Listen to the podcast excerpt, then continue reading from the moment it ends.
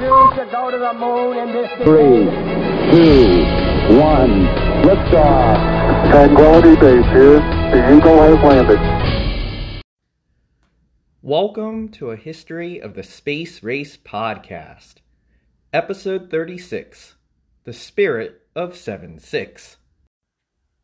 We ended the last episode with the cancellation of the Gemini 6 mission. NASA's plan had been to launch an Agena spacecraft on top of an Atlas rocket on October 25, 1965.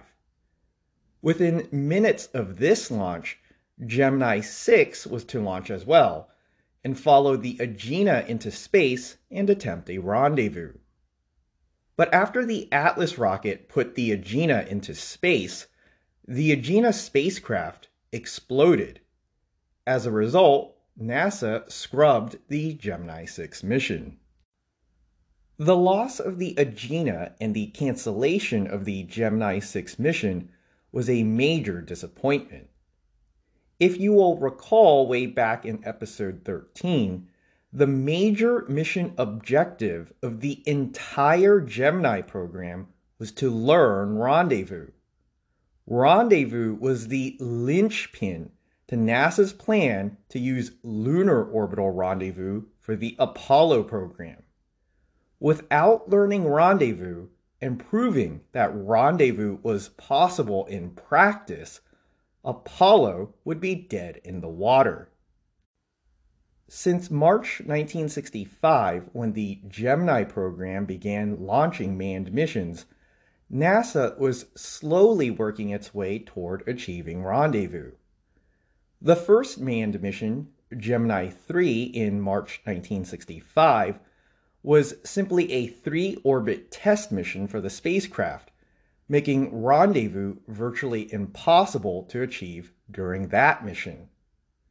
During Gemini 4, James McDivitt tried to rendezvous with the second stage of the Titan II rocket. But because NASA had not worked out orbital mechanics, he was never able to approach the rocket stage.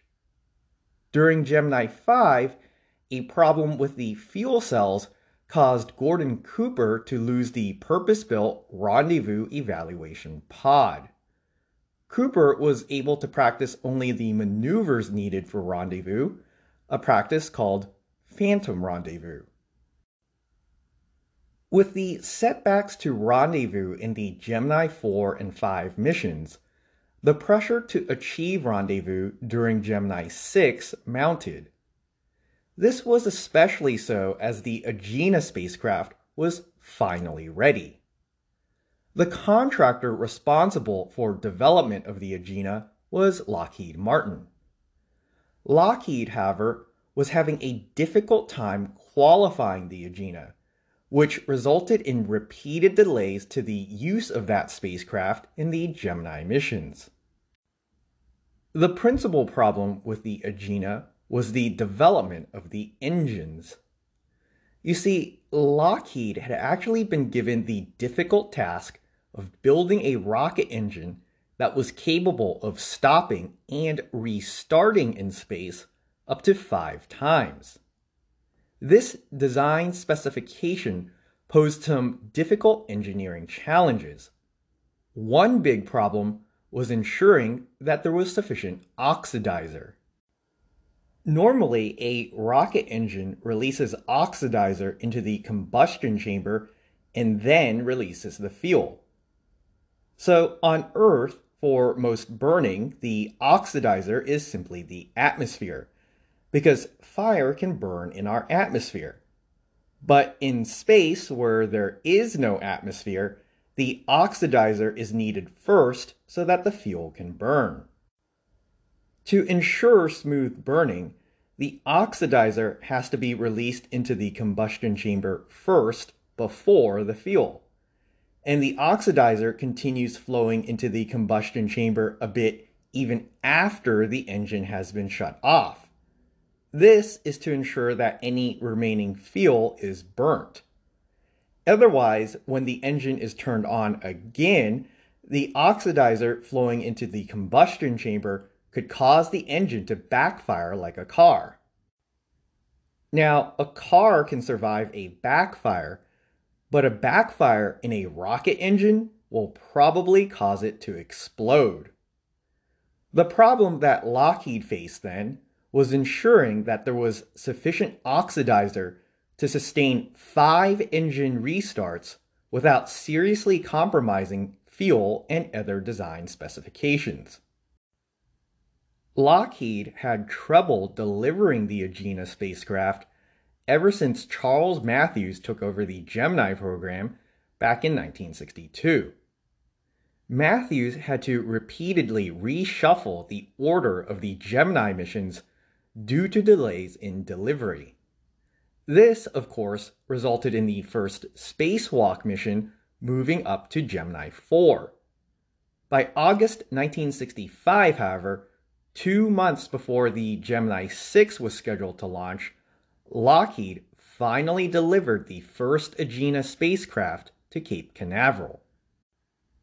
This delivery was crucial as the Agena was incredibly important to the Gemini and Apollo programs, and not just because of Rendezvous. Gemini was supposed to actually dock with the Agena spacecraft, which was an added skill needed on top of simply rendezvous. Once a Gemini spacecraft had docked with an Agena, NASA planned to use the extra fuel and more powerful engine offered by the Agena to boost a Gemini spacecraft into high orbit. These high orbit missions would take the first humans beyond the Van Allen radiation belt to prove that humans could survive in space travel beyond the immediate confines of Earth. This was a necessity if NASA was to send astronauts ever further out toward the moon. NASA also planned to practice re rendezvous by having a Gemini spacecraft leave the Agena and then come back to it, similar to what the Apollo lunar lander would have to do in lunar orbit. So, when the Agena was finally ready for the Gemini 6 mission, there was a lot riding on its success. The astronauts chosen for the historic Gemini 6 mission to achieve what would not only be the first rendezvous, but the first docking mission in space were Wally Schirra and Thomas Stafford. Schirra was one of the original Mercury 7 astronauts. He had flown on Sigma 7 during the Mercury Atlas 8 mission. Stafford was one of the second generation recruits from 1962. Gemini 6 would be Stafford's first mission to space. From the beginning, however, the Gemini 6 mission faced certain limitations. For one thing, there was still the power supply problem. As we saw with the Gemini 5 mission, the fuel cells were still being ironed out. Gemini 6 would be reliant entirely on battery power, though it will be the last Gemini mission to rely on batteries. Because of the reliance on batteries, however, Gemini 6's maximum mission duration was two days. But NASA hoped to complete the rendezvous and docking with the Agena on the first day and if that could be achieved, the mission objectives called for an early end to the mission, making all other experiments secondary goals. In addition, Gemini 6 would be limited to just a rendezvous and docking with the Agena. Schirra and Stafford were not to fire the Agena's engines while docked. Although Lockheed had delivered the Agena for launch, NASA remained doubtful that the Agena's main engine would actually work. If something happened to the Agena's main engine, say a backfire, while Gemini 6 was still docked, it could damage Gemini 6 and create the possibility of the first fatalities in space. Schirra fought against this limitation, but NASA's safety first approach won the day. As it turns out, NASA was right to be skeptical about the readiness of the Agena spacecraft. Because on October 25th, 1965, when they launched the Agena, the Agena exploded after the main engine turned on following separation from the Atlas rocket. News began to filter out that NASA had lost the Agena. Schirra and Stafford, sitting inside the Gemini 6 spacecraft on Launch Pad 19, however, would continue sitting there for nearly another hour until their mission was officially canceled. Out in the viewing stands at Cape Canaveral's Launch Control Center, a new plan for rendezvous was already being hatched while Gemini 6's countdown was still technically going. In the viewing stands were Walter Burke, McDonnell Douglas's head of Gemini spacecraft development, and his deputy, John Yardley. Burke and Yardley immediately began discussing the possibility of performing a rendezvous with two Gemini spacecraft instead of an Agena spacecraft. The biggest problem to this plan was the turnaround time for launching the Gemini spacecraft. The last three Gemini missions showed that NASA was capable of launching a Gemini spacecraft about once every two months. But obviously, a Gemini spacecraft and crew could not survive in orbit for two months, while NASA turned the launch pad around to send a second Gemini spacecraft into orbit. But, as it happened, the very next mission on the schedule, Gemini 7, was a long duration flight of 14 days. Two astronauts, Frank Borman and James Lovell, were already preparing for this mission to launch sometime in December 1965.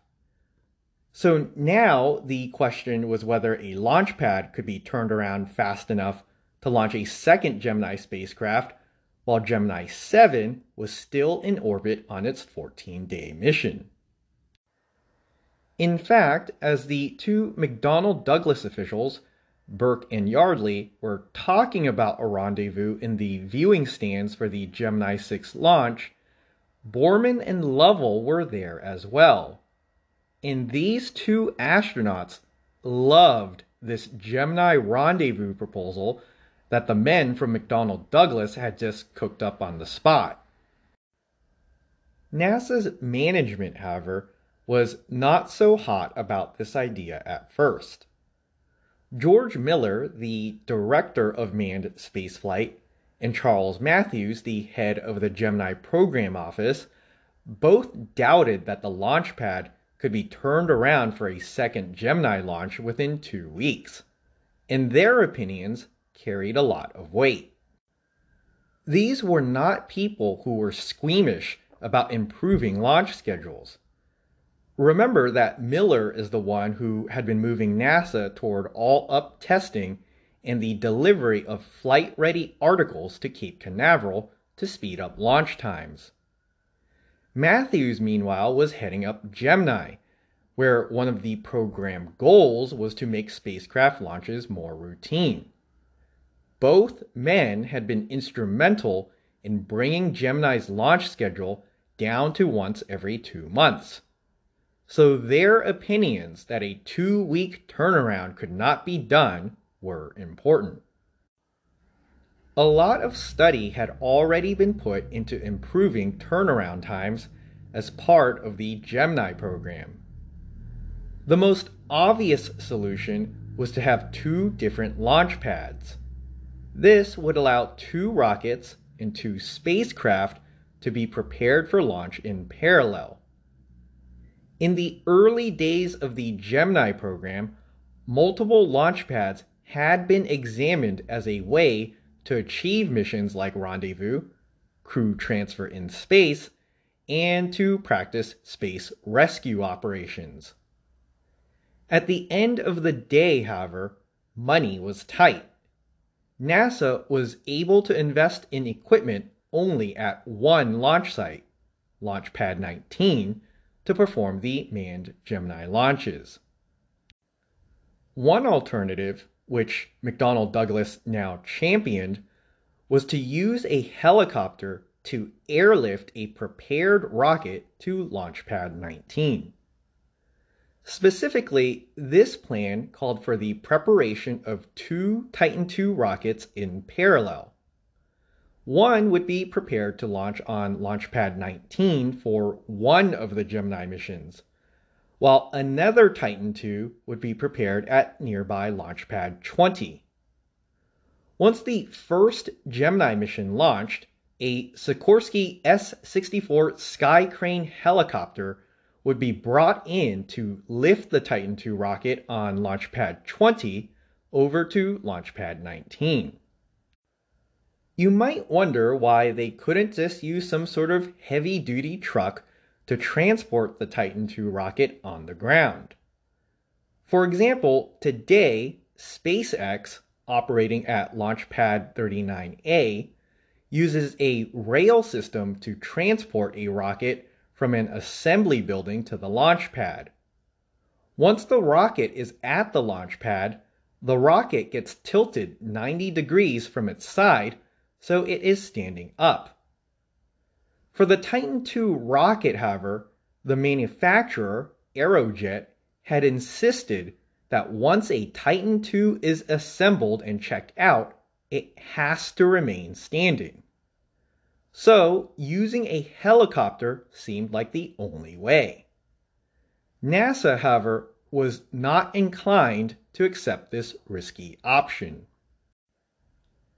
Unable to convince NASA's program management, McDonnell Douglas tried to make allies of those in NASA's manned spaceflight operations namely the director of the Manned Spacecraft Center in Houston, Robert Gilruth, as well as his flight directors. Gilruth had the same initial reaction as Mueller and Matthews. Flying two Gemini spacecraft at the same time was not possible. But when he thought about it, he couldn't actually come up with a real reason why it wasn't possible. So he called in his deputy, George Low, who was closer to actual operations and might be able to explain why flying two Gemini spacecraft at the same time wasn't possible. Low, like Gilruth, thought this was a bad idea.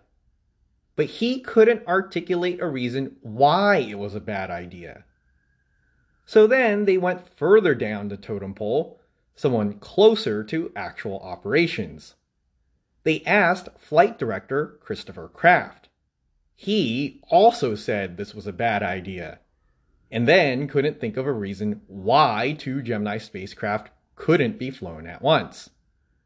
So, the Manned Spacecraft Center in Houston wasn't opposed to the idea, even if they felt uneasy about it.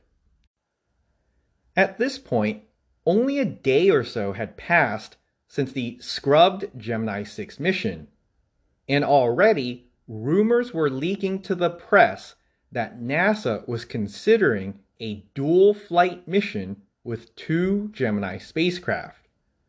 NASA needed to act quickly. So Mueller, who still did not like the idea, went up the management chain to Associate Administrator Robert Seamans, NASA's third highest ranking official. Seamans loved the idea. Seamans did have a history of willingness to be daring. Remember, he was a very early supporter of lunar orbital rendezvous back when people like Gilruth still thought the idea was crazy. And Seamans favored pushing up the American spacewalk to Gemini 4 after the Soviet spacewalk in Voskhod 2. So Seamans' willingness to support this daring plan to launch two Gemini spacecraft fit within his character. But for something this big, Seamans needed to run the idea even higher up to Administrator James Webb and Deputy Administrator Hugh Dryden. On October 27, 1965, still only two days after Gemini 6 was canceled, Webb, Dryden, and Seamans discussed the proposal for a rendezvous mission with two Gemini spacecraft. Webb was interested in the idea, but he wanted to know if it was actually possible. So Webb called Gilruth directly and asked to confirm that NASA could launch and fly two Gemini spacecraft at the same time. Webb also made clear that Gilruth should be sure of his answer. Because if the answer was yes, the mission was important enough that it should be announced by the White House. So Gilruth polled his team in Houston. The answer yes.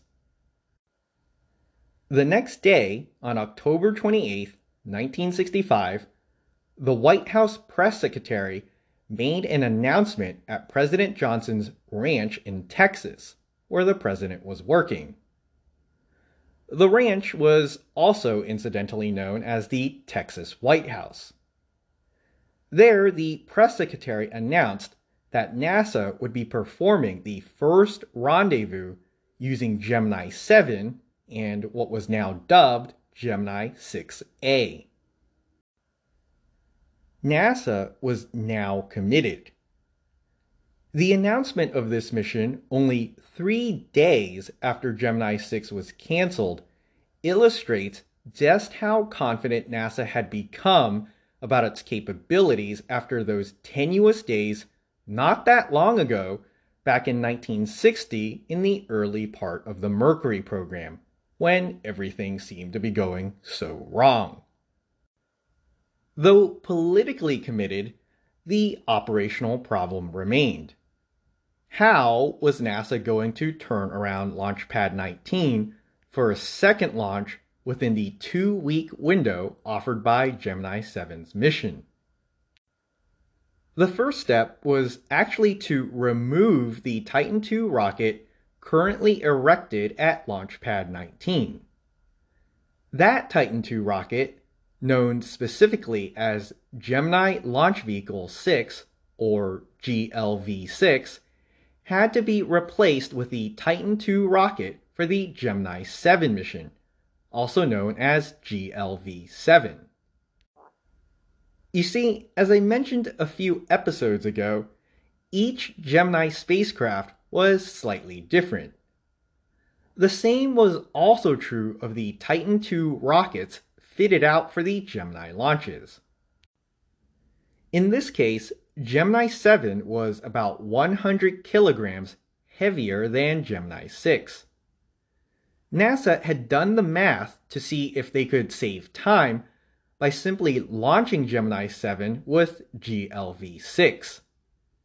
But the math showed that Gemini 7 wouldn't get the orbit they wanted using GLV 6.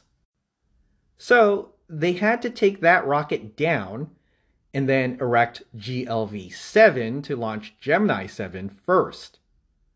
Once Gemini 7 was launched, the plan was to turn Launchpad 19 around for Gemini 6 in only nine days. In order to make this happen, repairs to Launchpad 19 would have to begin almost literally right after Gemini 7 took off. NASA also prepared to re erect GLV 6 and mate Gemini 6 to that rocket in one day. As if the plan for the Gemini 7 6A mission was not ambitious enough, Wally Schirra and Thomas Stafford wanted to do more. Schirra and Stafford were to fly on Gemini 6A, and they thought as long as they were doing a rendezvous with Gemini 7, why not attempt a crew transfer as well? They pitched the idea as a demonstration of a potential rescue operation in space. After all, Gemini 6 was the spacecraft designed originally to perform an EVA as one of its major mission objectives. Frank Borman, however, the commander of the Gemini 7 mission, pushed back on the proposal. Borman was focused on achieving the endurance record with a 14 day mission in space. He did not want any other objectives being added that might derail this mission goal. Besides this point, a crew transfer did present some significant risks. In order to transfer from one spacecraft to another, at some point an astronaut will have to disconnect himself from his spacecraft's life support hose. Then, operating only on the spacesuit's backup systems, he would have to rush over to the other spacecraft and get the other spacecraft's life support hose connected to him before he ran out of air. One slip or one missed connection, and an astronaut would be dead. NASA headquarters shot down the idea. They thought the plan was too risky and not worth the headlines. They were especially reluctant to approve the idea when they considered that Stafford was one of the taller astronauts. Remember that back in episode 33, I mentioned the seats in the Gemini spacecraft had originally been designed around the 5 foot 5 Gus Grissom. But Stafford was 6 feet tall. And during EVA practice on the ground, he already had trouble getting in and out of the spacecraft. So they definitely weren't going to try this novel crew transfer mission with Stafford. On December 4th, 1965, the first part of the momentous rendezvous mission began. Gemini 7 with Frank Borman and James Lovell lifted off from Launchpad 19. Once in orbit, Borman turned the spacecraft around and managed to station keep near the second stage of the Titan II booster. Remember that James McDivitt had tried and failed to achieve this goal during Gemini 4. So, if you want to be super technical about it, Gemini 7 technically achieved the first rendezvous on its own by meeting up with the booster rocket. But since Gemini 7 just turned around and it didn't really have to go very far to achieve this rendezvous, no one wants to celebrate this comparatively little feat as the first rendezvous, given what will happen next. So, in the history books, I only ever see this being referred to as a station keeping effort.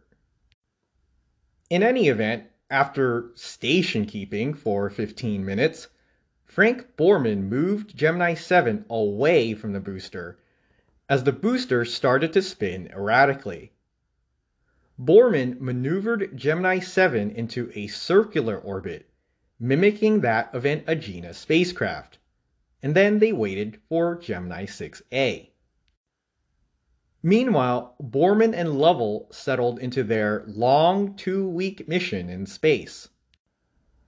As we saw with the four day mission of Gemini 4 and the eight day mission of Gemini 5, the astronauts were still trying to figure out how to eat, sleep, and work effectively in space inside a cramped spacecraft.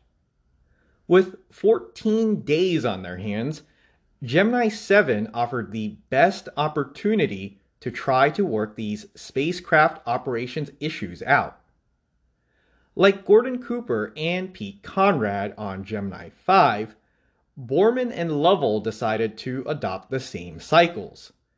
They would work, eat, and sleep at the same time to avoid waking the other up.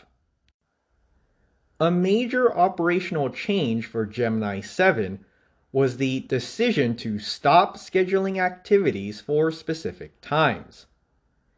In the past, flight control had mandated that specific activities and experiments occur at specific times. But in the past missions, the astronauts found that these activities often interrupted other tasks that regularly come up during the operation of a spacecraft, like maintaining the spacecraft's orientation or equipment checks. So for Gemini 7, flight control provided the astronauts with an outline of activities rather than a specific schedule. The astronauts would then perform these activities whenever there was an opportunity during the day. On board Gemini 7 were 20 experiments. Given the duration of the mission, eight of these experiments were medical in nature. They included a study of calcium intake by the astronauts and sleep analysis. One other problem that the astronauts addressed was trash storage. This had been identified as a problem after the eight day mission of Gemini 5. NASA worked out that the astronauts should be able to keep about one week's worth of trash behind each seat. One major development for the Gemini 7 mission was new, more lightweight, and more comfortable spacesuits. Once again, this was a blessing in light of the length of the mission. But the spacecraft life support system actually worked better without spacesuits. So the plan was that if all went well, by day two of the mission, flight control would allow one of the two astronauts to remove their spacesuit entirely, except during mission critical phases like rendezvous when both would have to wear their spacesuit. Otherwise, only one would have to wear the spacesuit in case of an emergency. But the order from flight control for one of the astronauts to continue wearing their spacesuit throughout the mission was not taken well by the astronauts. James Lovell was the first to remove his suit, and he reported being very comfortable. After that, Borman, who remained in his spacesuit, complained that he was sweating profusely even though he had unzipped the spacesuit and his gloves were off. Borman and Lovell did switch off being the one responsible for wearing the suit. But six days into the mission, Borman asked flight control to just give up and let them both keep the spacesuit off because George Mueller had been the one to require that one of the astronauts remain in the spacesuit at all times. This request had to go all the way back up to NASA headquarters. Headquarters did relent after medical data showed that the astronauts' blood pressure and pulse rates were closer to normal when they weren't wearing the spacesuits. Back on the ground, NASA quickly turned Launchpad 19 around for the launch of Gemini 6A.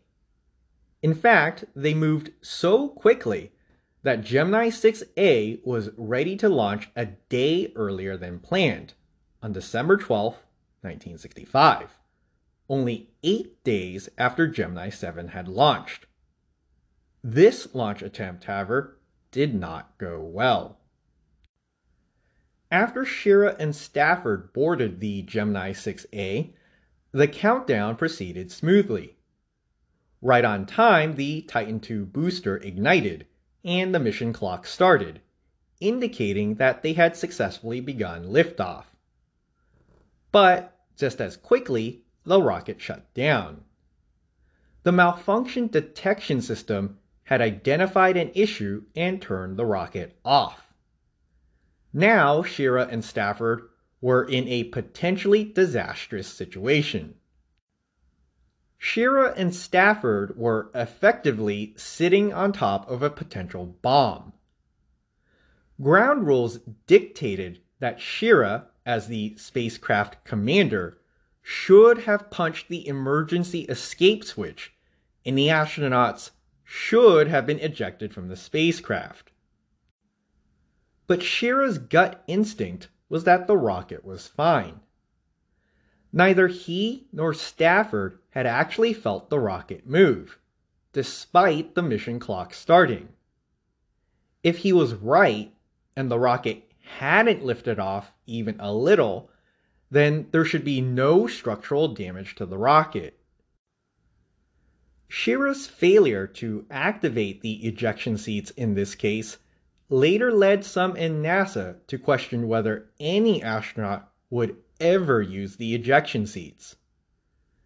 You see, it's really unlikely and probably impossible to walk away from an ejection without injury.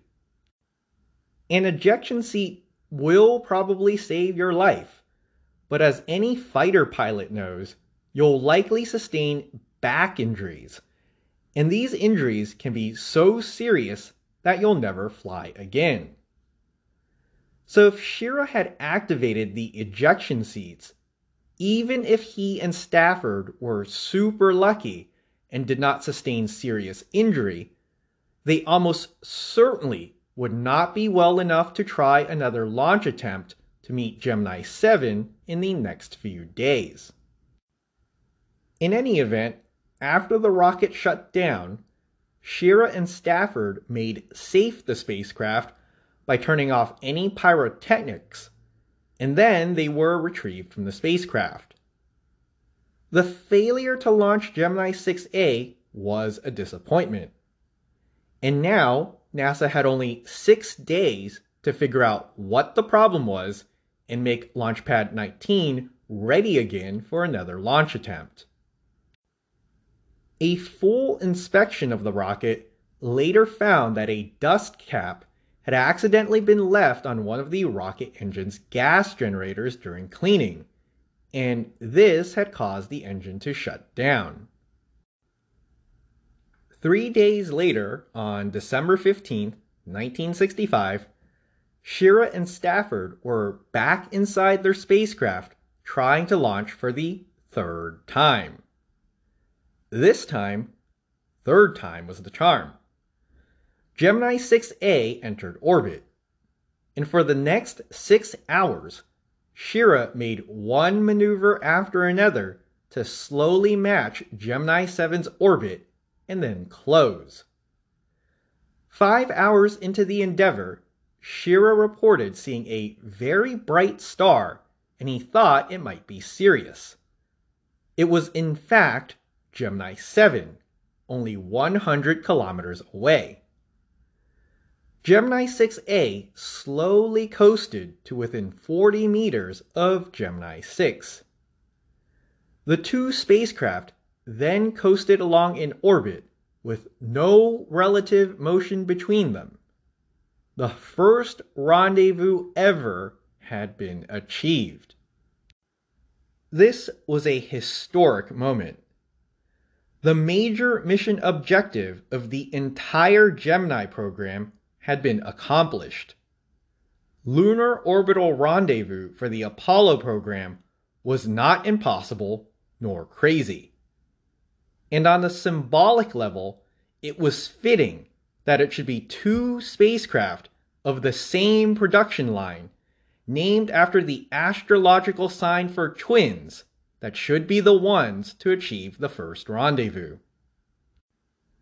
You can see photos of this very historic moment on spaceracehistorypodcast.com or in the link in the episode description. With this goal achieved, Gemini 6A continually maneuvered around Gemini 7 and practiced station keeping from different positions. Because Gemini 7 had been in orbit for 11 days now, Borman and Lovell were much shorter on fuel. They only had about 11% of their fuel supply left.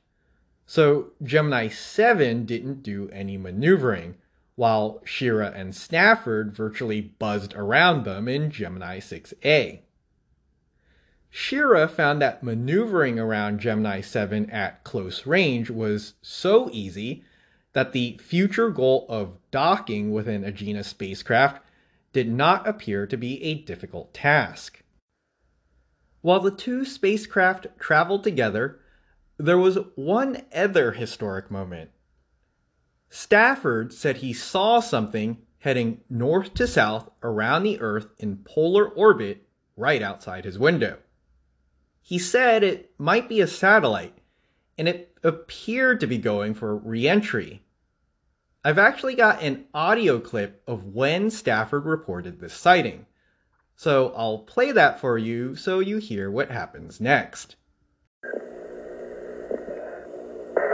Houston and Gemini 7, this is Gemini 6. Uh, we have an object, looks like a satellite, uh, going from north to south, polar orbit. Uh, he's in a very low trajectory, traveling from north to south. Uh, has a very high fineness ratio. Looks like it might even be a, uh, a. Very low, looks like it may be going to re-energy soon. Uh, stand by one. He looks like he's trying to stick with something.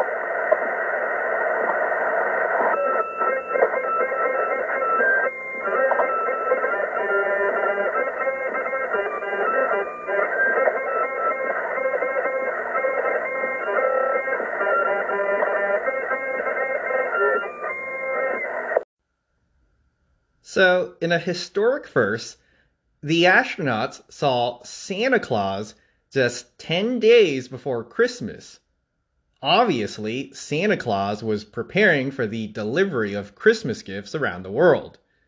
And if you're wondering about what that sound was at the end, that was Stafford playing jingle bells on his harmonica to celebrate.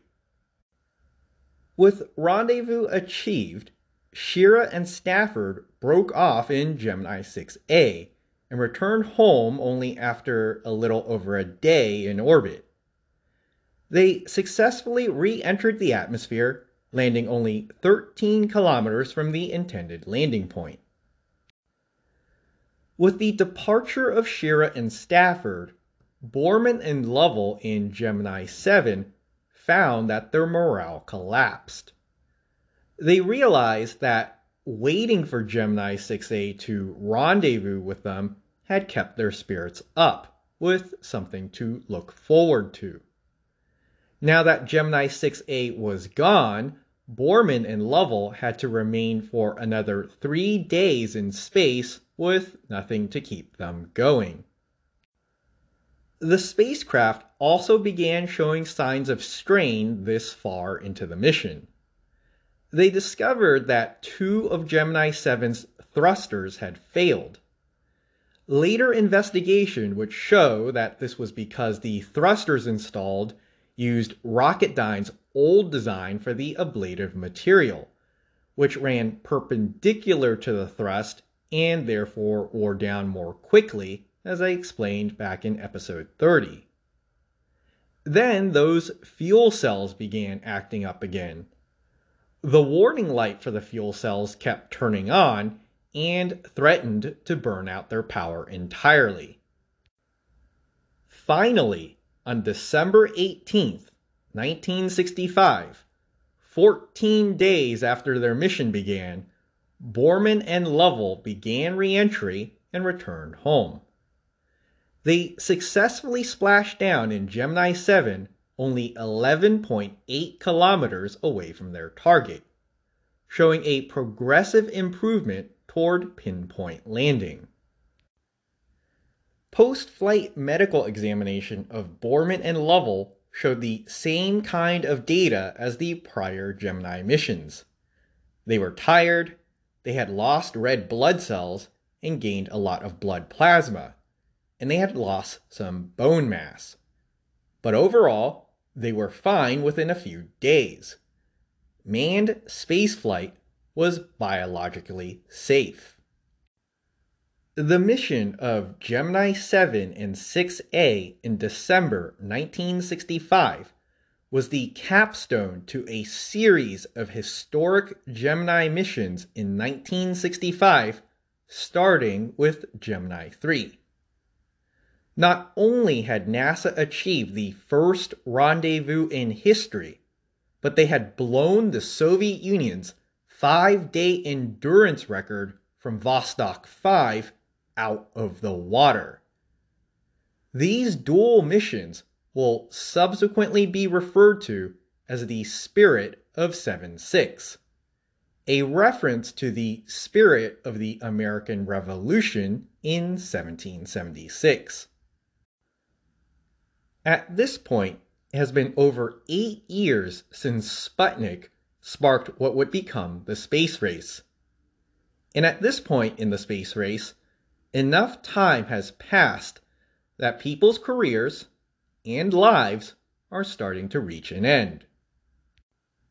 Shortly before the Gemini 7 6A mission on December 2nd, 1965, one of these people Hugh Dryden, passed away after a battle with cancer. Dryden had a long and storied career. He had been the director of NASA's predecessor, NACA, for over a decade before NASA was founded in 1958. He then served as NASA's deputy administrator until his passing, ensuring a level of continuity and certainty during the transition he had been a reliable advisor to three presidents throughout the space race Eisenhower, Kennedy, and Johnson. Since I have been focused on the Gemini missions taking place in 1965, I've started to leave us pretty far behind in the Soviet side of the space race. So, next time, I'll take us back to the Soviet Union where Sergei Korolev is firming up plans for a Soviet lunar landing.